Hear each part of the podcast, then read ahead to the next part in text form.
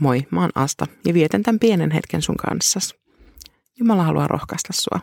Apostolien teoissa kerrotaan ajasta Jeesuksen ylösnousemuksen jälkeen. Siitä, miten opetuslapset lähti toteuttamaan heille annettua tehtävää. Eli siis tehtävää viedä sanoma Jeesuksesta kaikille kansoille. Yksi suurimmista käänteistä kerrotaan luvussa 6, kun Saul, joka oli järjestelmällisesti vainonnut ja ottanut kiinni Jeesuksen opetuslapsia, joutuikin itse kiinni otetuksi. Jeesus kohtasi hänet tiellä Damaskokseen. Toi kohtaaminen johti siihen, että Saulista tuli kristitty ja samalla vaihtui myös nimi. Hänestä tuli Paavali, apostoli, joka perusti paljon seurakuntia, opetti niitä ja joutui myös itse maksamaan korkeata hintaa uskostaan. Hänet vangittiin useampaan otteeseen, mutta myös noin ajat vankilassa kääntyi evankeliumin eduksi.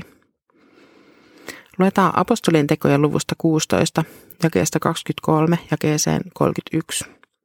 Kun heidät, Paavali ja Silas, oli perinpohjin piesty, heidät teljettiin vankilaan.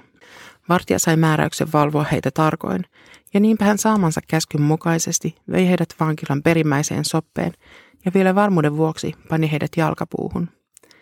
Keskiön aikaan Paavali ja Silas rukoilivat ja laulaen ylistivät Jumalaa – ja toiset vangit kuuntelivat heitä. Yhtäkkiä tuli raju maanjäristys. Vankilan perustukset järkkyivät ja kaikki ovet lennähtivät auki. Ja kaikkien kahleet irtosivat. Vartija havahtui unestaan, ja kun hän näki vankilan ovet selkoselällään, hän luuli vankien karanneen ja tempasi miekan surmatakseen itsensä.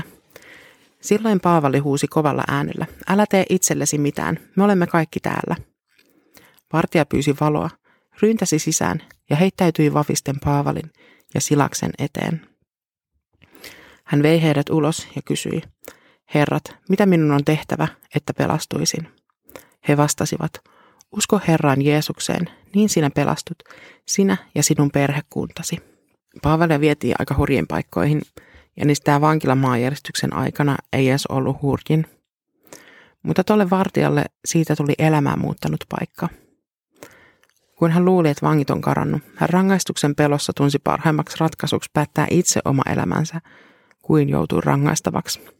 Sekuntien sisällä tilanne vaihteli kuoleman porteilta siihen, että Paavali ilmoittaa kaikkien vankien olevan paikalla.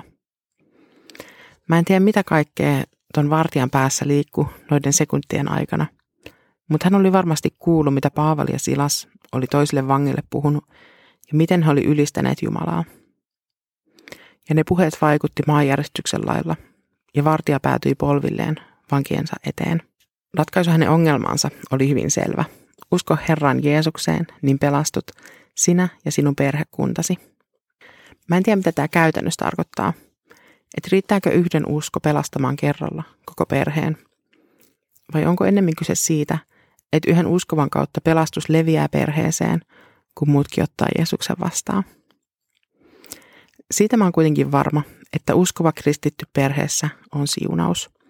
Jos sä oot tällaisessa tilanteessa, että osa tai ehkä koko muu sun perheessä ei ole uskossa, niin sulla on silti etulyöntiasema, eikä Jeesus jätä sitä käyttämättä. Sä voit aina, ja oikeastaan sun pitää, rukoilla sun perhees puolesta. Etenkin heidän, jotka ei ole vielä ottanut Jeesusta omaan sydämeensä. Esirukouksilla on voima joka kantaa myös sukupolvien yli. Rukoillaan. Rakas taivaan isä, tänään me halutaan rukoilla perheidemme puolesta. Siunaa heitä, jotka on jo sun omias. Vedä puoles heitä, jotka ei vielä sua tunne. Johdata meidän askeleita heidän rinnallaan. Avaa meidän suut, kun on aika puhua, ja sulje se, kun on tarpeen kuunnella ja kulkea rinnalla. Aamen. Siunausta päivään.